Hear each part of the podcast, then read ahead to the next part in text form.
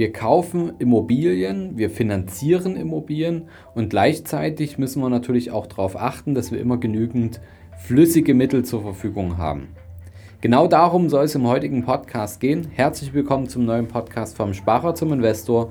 Mein Name ist Fabian Schuster und meine Aufgabe ist es, heute in diesem Podcast und in all den anderen Folgen drumherum euch ganz viel Wissen zum Thema Geld mitzugeben.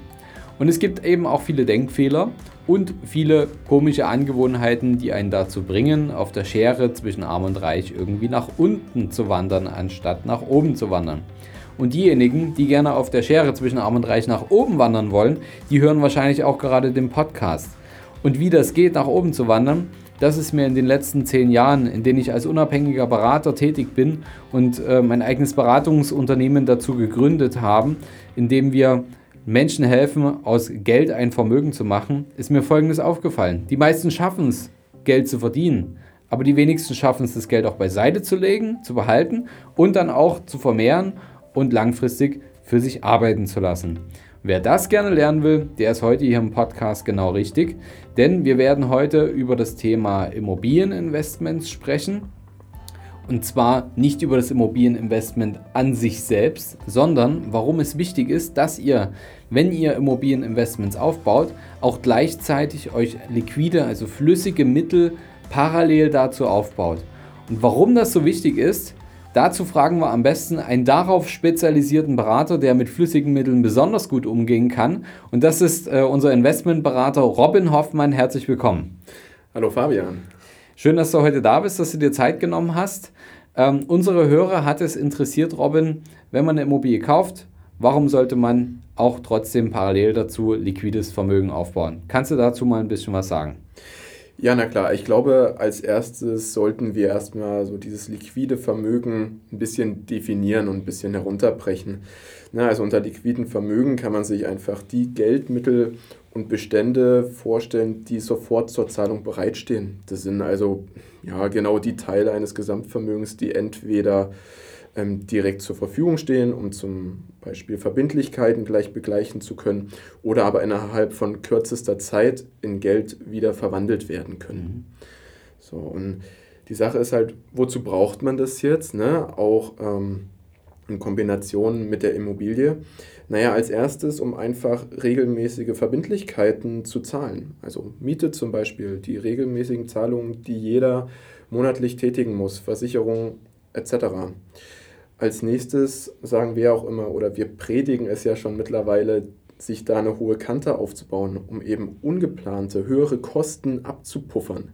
Ne, die Waschmaschine ist kaputt, äh, das Auto muss repariert werden, etc. Ähm, und dann als dritten Punkt natürlich auch der Vermögensaufbau, dass man einfach planbar und vor allem flexibel aus einem Euro zwei macht, naja, und so weiter. Und die Sache ist ja, warum soll ich denn jetzt das Ganze machen?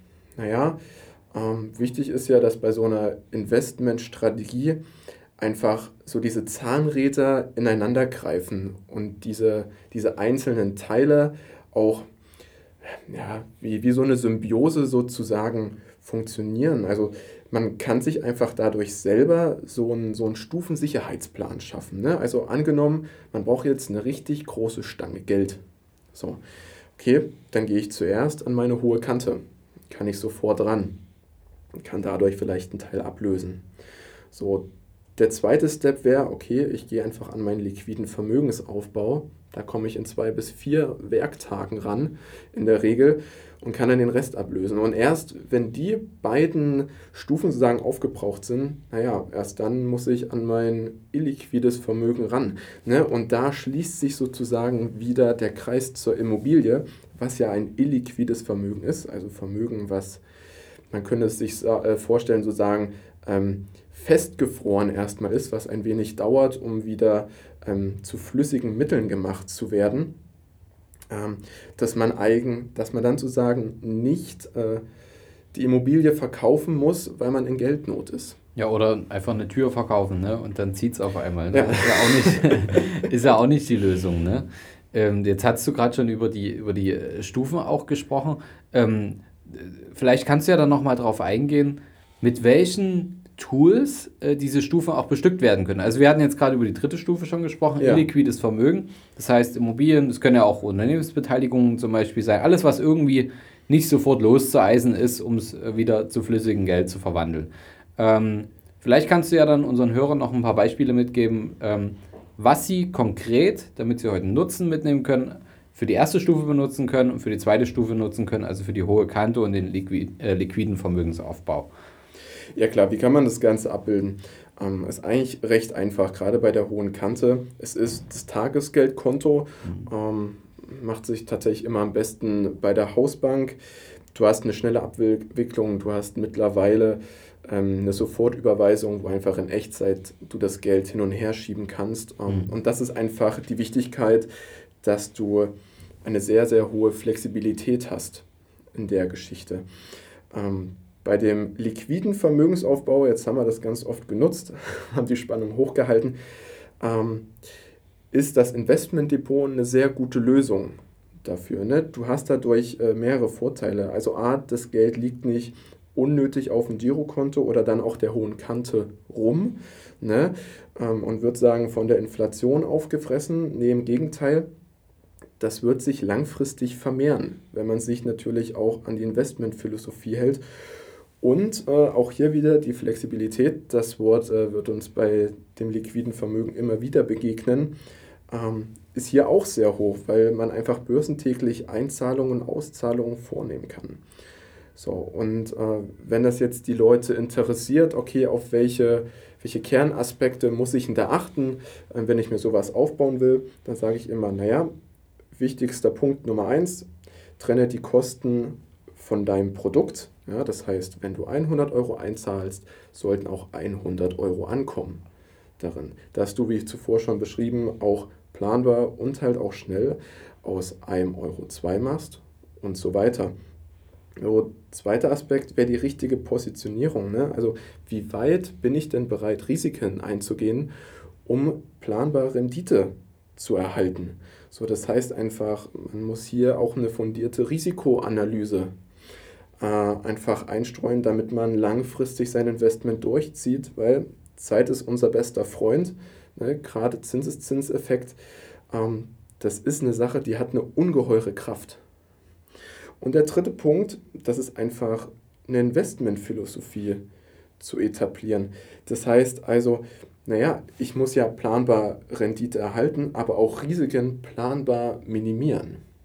So, und diese drei Punkte sind für mich einfach ausschlaggebend, um sich da ein gutes Investmentdepot aufzubauen. Wichtig ist auf jeden Fall auch, ähm, das kann ich immer wieder anmerken, dass es da keine Universallösung jetzt für, für jeden gibt. Ne? Also wenn euch jetzt jemand sagt, äh, du musst x Prozent dahin legen und y Prozent dahin legen, ähm, bitte lasst euch nicht von solchen Pauschalen lenken. Jeder ist individuell, jeder hat sein eigenes Leben, seinen eigenen Plan, den er verfolgt und seine eigenen Gegebenheiten, die die Zusammensetzung aus hohe Kante, liquiden Vermögensaufbau und illiquiden Vermögensaufbau unterscheiden. Und damit ihr das richtig hinbekommt, wir hatten schon eine Folge dazu aufgenommen, ähm, warum man einen Berater braucht. Es ist unabdingbar, wenn ihr da die richtige Balance finden wollt, um das für euch aufzubauen, dass ihr euch mit jemandem unterhaltet, die Pläne mitteilt und diese auch in Frage stellt, die Zusammensetzung in Frage stellt. Funktioniert das? Gehen eure Pläne damit auf?